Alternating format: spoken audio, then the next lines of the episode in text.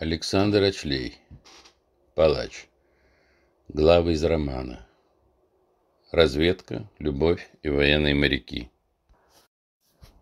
Артемьева надо было найти. Он еще не знал, для чего он это делает. Его заказчик Курзанов мертв.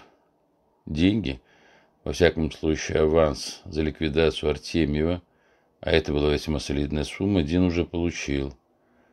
Отчитываться за них ему было не перед кем, так как все дела он вел только с почившим в Бозе Курзановым, да и то заочно. Но для него много в происшедшем за последние дни оставалось загадкой, а он не любил, когда что-то оставалось невыясненным, впрочем, как и всякого рода неожиданности. Итак, Артемьев был в Италии. Скорее всего, он сейчас находится в Венеции – Тяга к этому романтическому городу была характерной чертой многих злодеев, или, скажем так, авантюристов, вступивших на скользкую дорогу противоправных действий. А то, что Артемьев из их числа, не вызывало никаких сомнений. Да, он не столько хладнокровный убийца, сколько мститель, размышлял Дин. Добрый мальчик, с идеалами мужской чести в голове, неспособность смириться с хамством и алчностью новых хозяев жизни, предательством и продажностью высших офицеров и чиновников, подвергших под пулю многих его друзей, испытывающий жалость к слабым и обездоленным. Артемьев скорее романтический герой, чем расчетливый преступник.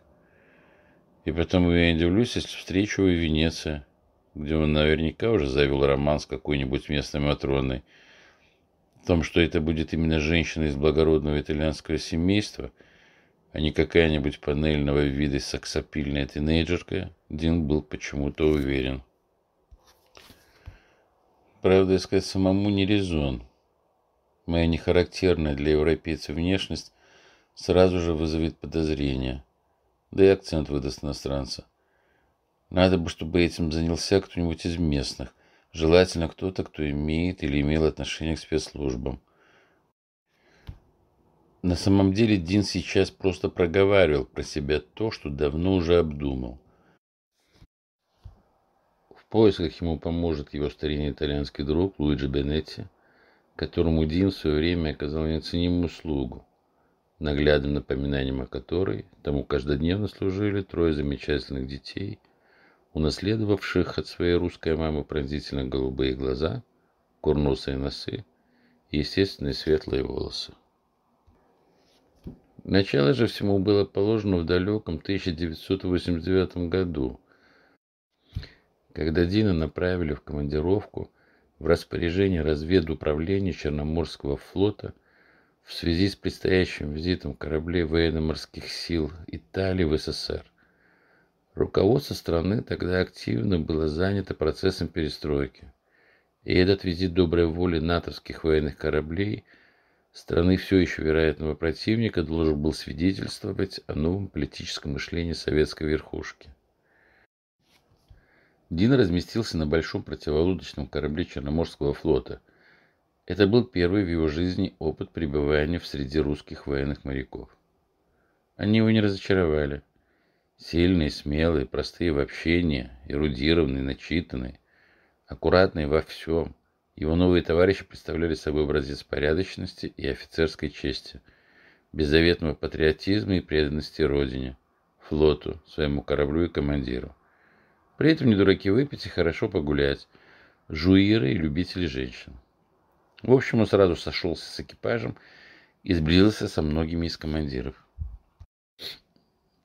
Итальянцев, группу из трех кораблей, встречали в Одесском порту торжественно. В первый же день в честь их приезда был дан прием от имени командующего Черноморским флотом, во время которого завязались первые контакты, столь необходимые Дину для его работы. Натовцы не избегали общения с прекрасно говорящим на их языке переводчиком и, видимо, также предполагали использовать его в своих дальнейших планах. На следующий день началась обычная визитная круговерть. Экскурсии, встречи с общественностью, митинги итало-советской дружбы и, конечно же, совместные обеды и ужины. Первое неформальное общение за столом проходило на итальянском флагмане, куда пригласили группу наших моряков. Красавец крейсер поражал отделкой палуб и кают. Все было выполнено с изысканным итальянским вкусом, повсеместно известным сегодня в России. Тогда же все это было для советских граждан в новинку. И они молча, скрывая удивление и зависть, в хорошем смысле этого слова, восхищались гальюнами, душевыми кабинками, переходами и лестницами. Причем вели себя очень достойно, хотя и немного скованно. После осмотра корабля всех пригласили в кают-компанию, где был великолепно сервирован большой обеденный стол. Правда, наших немного смутило то, что на этом столе, кроме красивых тарелок, полного набора столовых приборов и разнокалиберных бокалов, ничего не было.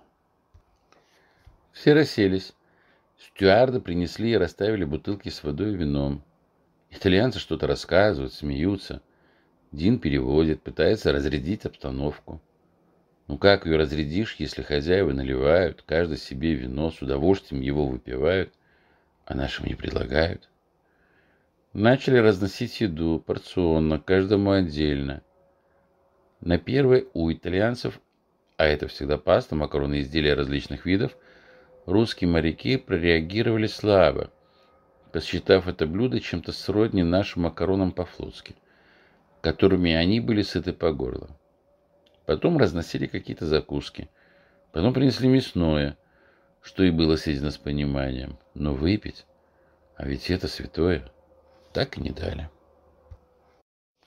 Ближе к окончанию обеда хозяева, которые, надо отдать им должное, всячески пытались расшевелить русских, спросили, что это мы такие невеселые.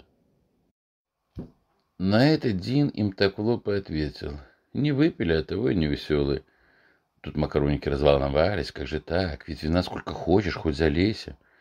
А вы, Иванов, не предлагали, парировал переводчик. Да у нас же это не принято. Каждый берет и наливает себе столько, сколько считает нужным. Мы же думали, что вам партия запретила. В общем, разобрались. Настроение было хреновое. Общению это не способствовало. Короче, как только гордость русского флота спустилась с трапа вражеского крейсера на землю, Вопроса, куда теперь, не стояло. Все дружно направили в сторону здания морского вокзала, где находился весьма приличный по тем временам ресторан. Там мы отвели душу. На следующий день итальянцев повезли в пригород Одессы на экскурсию в колхоз. Кто это придумал, так и осталось загадкой. Но у натовцев эта поездка не только не вызывала никакого восторга, но явилась причиной тревожных ожиданий, так как страну нашу они изучали по западным источникам, в которых основное внимание уделялось вопросам отсутствия демократии и наличию мощного репрессивного аппарата. Наиболее знакомыми русскими словами для них были Москва и Сибирь, что и не являлось Москвой, то, по их мнению, относилось к Сибири, в том числе и колхоз, куда их собирались вести, а также тройка, водка и балалайка.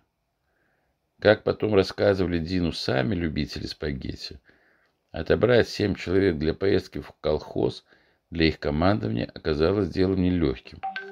Никто не хотел ехать, потому как все боялись заключения, кандалов, некачественной воды и пищи, провокаций и инфекций.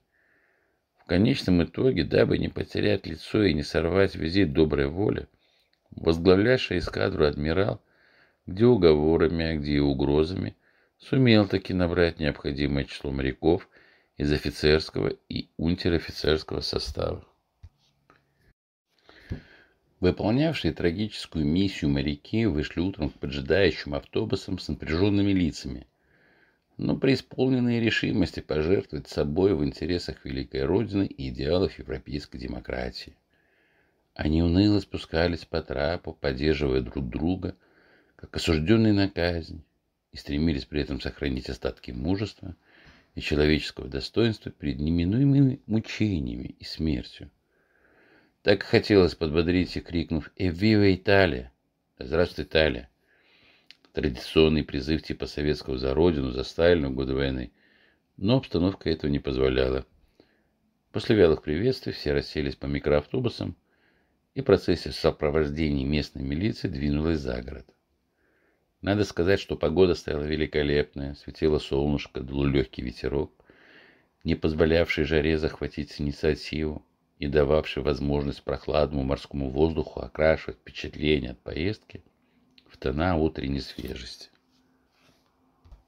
В центральной усадьбе колхоза делегацию встречали передовики и местное начальство во главе с председателем, красивым статным мужчиной, говорившим с характерным грузинским акцентом. Возглавлявший потомков гордых римлян, молодой капитан Луиджи Бенетти никак не решался отведать хлеба с солью, который ему с улыбкой поднесла статная полногрудная девчина в национальном, то ли украинском, то ли русском наряде. Он, как запуганный ребенок, смотрел на Дина, поскольку тот владел его родным языком, он единственный из всей этой толпы варваров заслуживал хоть какого-то доверия и всем своим видом взывал о помощи. Дин подошел к караваю, отломил изрядный ломоть хлеба, макнул его в солонку и сам первый надкусил его, после чего Луиджи немного успокоился и проделал то же самое почти что с улыбкой, что и было запечатлено фотографами ко всеобщей радости местной общественности.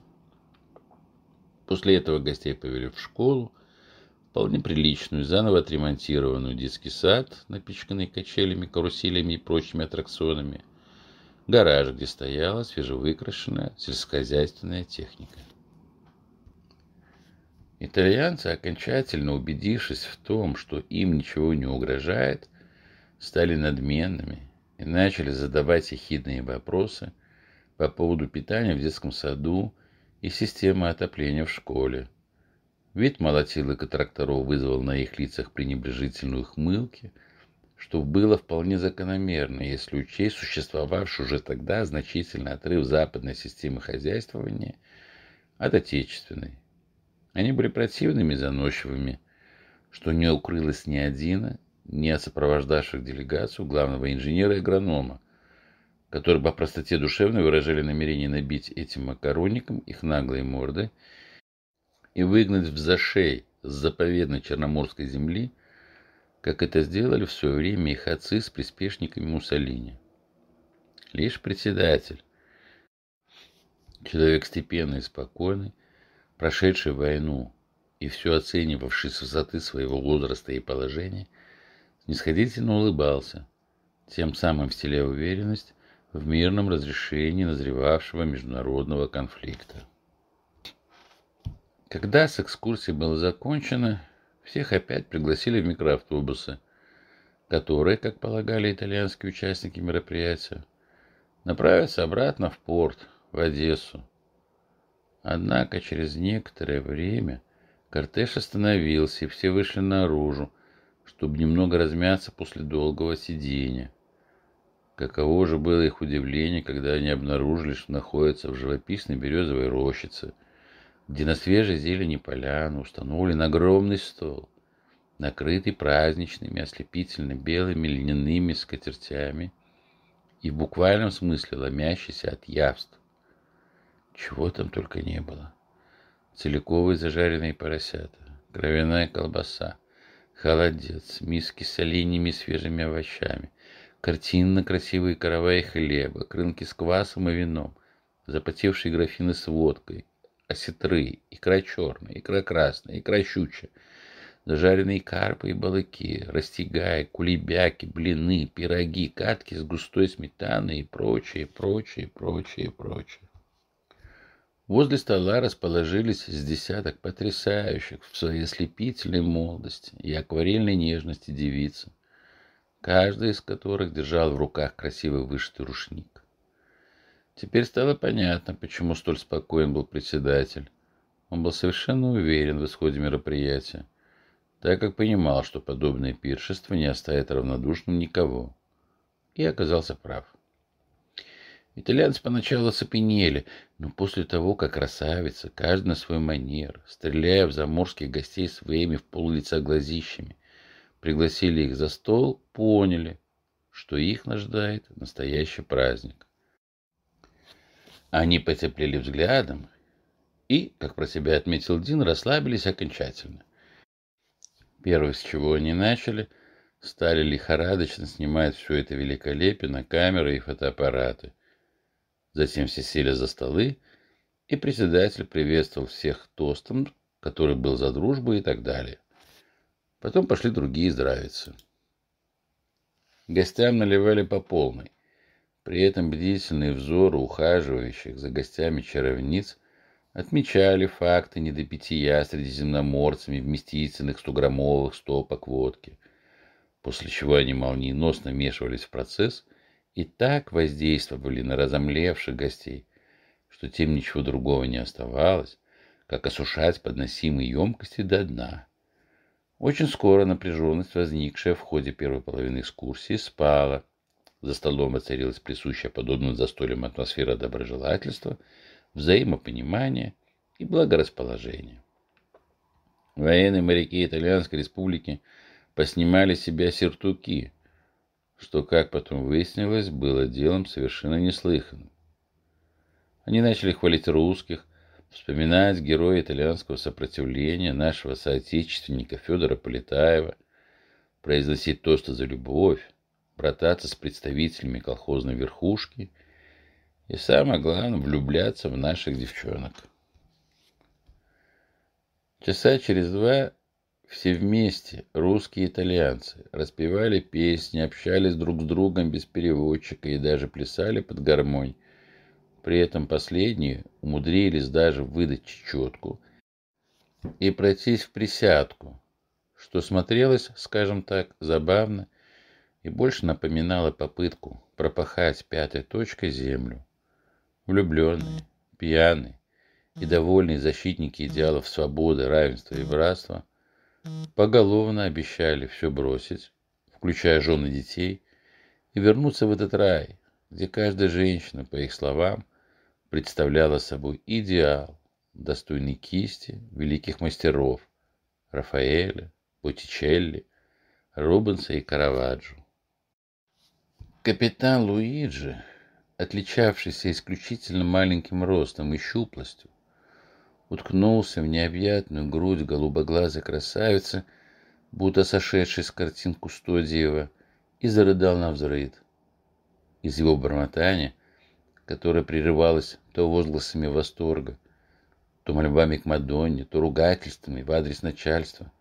Можно было понять, хоть и с трудом, что он никогда не был так счастлив, что он никуда не собирается уезжать, что лучше ему умереть прямо здесь и сейчас, в этом самими богами, созданном благоухающем источнике наслаждения и блаженства. Судя по всему, а Наташенька, так звали девицу, его понимала и жалела, как могут жалеть только русские женщины. Гладила по лысой голове и успокаивающе похлопывала по спине. От каждого такого прикосновения несчастный еще больше терял рассудок, все глубже зарываясь в женском естестве. В общем, неизвестно, чем бы все закончилось, если бы не команда старшего по коням. Итальянцы ехать на корабль решительно отказывались, мотивируя свое поведение необходимостью дальнейшего укрепления только что налаженных связей, что, безусловно, должно было быть понятно их командованию. Некоторые готовы были отправиться даже в ссылку, в Сибирь, лишь бы их не разлучали сердечными подругами, к которым они уже успели прикипеть. Справедливости ради надо сказать, что и нашим дурехам заезжие соколы понравились. Да и как не понравится, если все обращались к ним на журчащем языке Данте, изобилующим мягкими нежными переливами, которым так неравнодушно девичье сердце. Привыкшие чаще слышать грубоватые призывы отечественных парубков и ощущать на себе их не очень-то ласковые руки – эти неизбалованные жизнью комплиментами пейзанки тоже немножко разомлели, хотя и держались достойно, в соответствии с установкой, полученной накануне на инструктаже в райкоме комсомола, где их учили не поддаваться соблазнам внешне притягательного, но гнилого изнутри западнизма. Некоторые из них вообще поверили заморским принцам, да и как было не поверить выросшим на романах и любовных историях южанам, отличавшимся своим темпераментом и постоянным стремлением к соитию, в хорошем смысле этого слова. В общем, организаторам поездки пришлось приложить немало усилий, чтобы оторвать одних от других, загрузить потерявших всякое представление о реальности морских волков в машины и доставить их к месту приписки. Вечером того же дня на флагманском корабле итальянских военно-морских сил был дан официальный дипломатический прием. Но ни один из присутствовавших на русском обеде появиться там так и не смог, что вызвало недовольство со стороны их командования и зависть тех итальянских моряков, которые на дневное действие не попали. Наш же руководитель был предельно рад, так как пьяные натовские служаки рассказали много чего интересного, а значит, перед начальством можно было отчитаться об успешно проделанной работе. Он гоголем расхаживал по верхней палубе корабля, не отказывал себе в крепких коктейлях и все норовил расцеловать очаровательную супругу французского военно-морского атташе, что, впрочем, не вызывало с ее стороны особого сопротивления. Итальянцев провожали утром, как полагается, с военным оркестром, толпой восторженных одесситов, разноцветными ленточками и прочими атрибутами церемонии прощания. На пирсе Дин приметил Наташу. Да ее сложно было не заметить. Высокая, статная блондинка, соблазнительно затянутая в узкие джинсы и обтягивающую блузку, что подчеркивало незаурядность ее форм, которая с улыбкой на устах и слезинками в глазах провожала своего Луиджи, помахивая платочком в сторону готового к отплытию крейсера. Проследив за ее взглядом, Дин увидел на палубе щуплую фигурку натовского моряка, который носился из стороны в сторону, что-то выкрикивая и посылая то ли просьбы, то ли проклятия небу. Его поведение было каким-то неадекватным, несоответствующим морскому уставу, и, наверное, поэтому за ним бегали матросы и офицеры, стараясь схватить и как-то урезонить. Но он всякий раз выскальзывал из их рук и вновь устремлялся к еще не поднятому трапу, пытаясь перелезть через ограждение или броситься в воду. Поскольку оркестр играл громко, а толпа шумела, невозможно было понять, что выкрикивал несчастный влюбленный. Да никто и не обращал особого внимания на происходящее. Дин сразу догадался, куда так рвался бедолага и куда его не пускали. Он всей душой стремился к своей возлюбленной, которая пришла проводить его, и теперь лучезарной улыбкой пыталась утихомирить, как бы говоря, не волнуйся так, любимый, все будет хорошо. Тот же не успокаивался, и всякий раз, вырвавшись из цепких объятий сослуживцев, подбегал как можно ближе к краю палубы и кричал ей «Тезору! что в переводе на русский язык означает «сокровище». Ну вот умолкли последние речи, прозвучал сигнал к отплытию, и красавец-крейсер потихоньку стал удаляться от причала, где стояла русская женщина, красота которой была способна нанести военно-морским силам НАТО гораздо больший урон, чем мощь ракетных катеров. Года через два Дину неожиданно позвонили – Незнакомый голос на чистейшем итальянском языке, ссылаясь на прежнее знакомство, просил о содействии и помощи. Это был Луиджи, который, оказывается, все это время переписывался со своей пассией и теперь был полон решимости жениться на ней. Благо последние события, а именно развал Союза, и произошедшие после этого изменения в политическом устройстве вновь образовавшихся государств, позволили ему добиваться разрешения у своего начальства на этот брак. Но он совершенно не понимал новых украинских и российских реалий и просил Дина о помощи. И тот ему помог. Хотя для этого надо было бросить дела, уехать в Одессу, помочь Наталье с оформлением всех необходимых документов для выезда в Италию. Со временем Луиджи, в том числе благодаря и наличию русской жены, сделал карьеру в системе военно-морской разведки Италии а затем и возглавил русский отдел в главной спецслужбе страны. Отслужив положенное, он вышел в отставку и перешел на работу в частную структуру, и теперь на его помощь Дин рассчитывал. Правда, он не знал, чем тут сейчас точно занимается, но, будучи абсолютно уверенным в том, что, как и у нас, у них отставных разведчиков не бывает, полагал, что независимо от своего нынешнего статуса, Луиджи ему помочь сможет.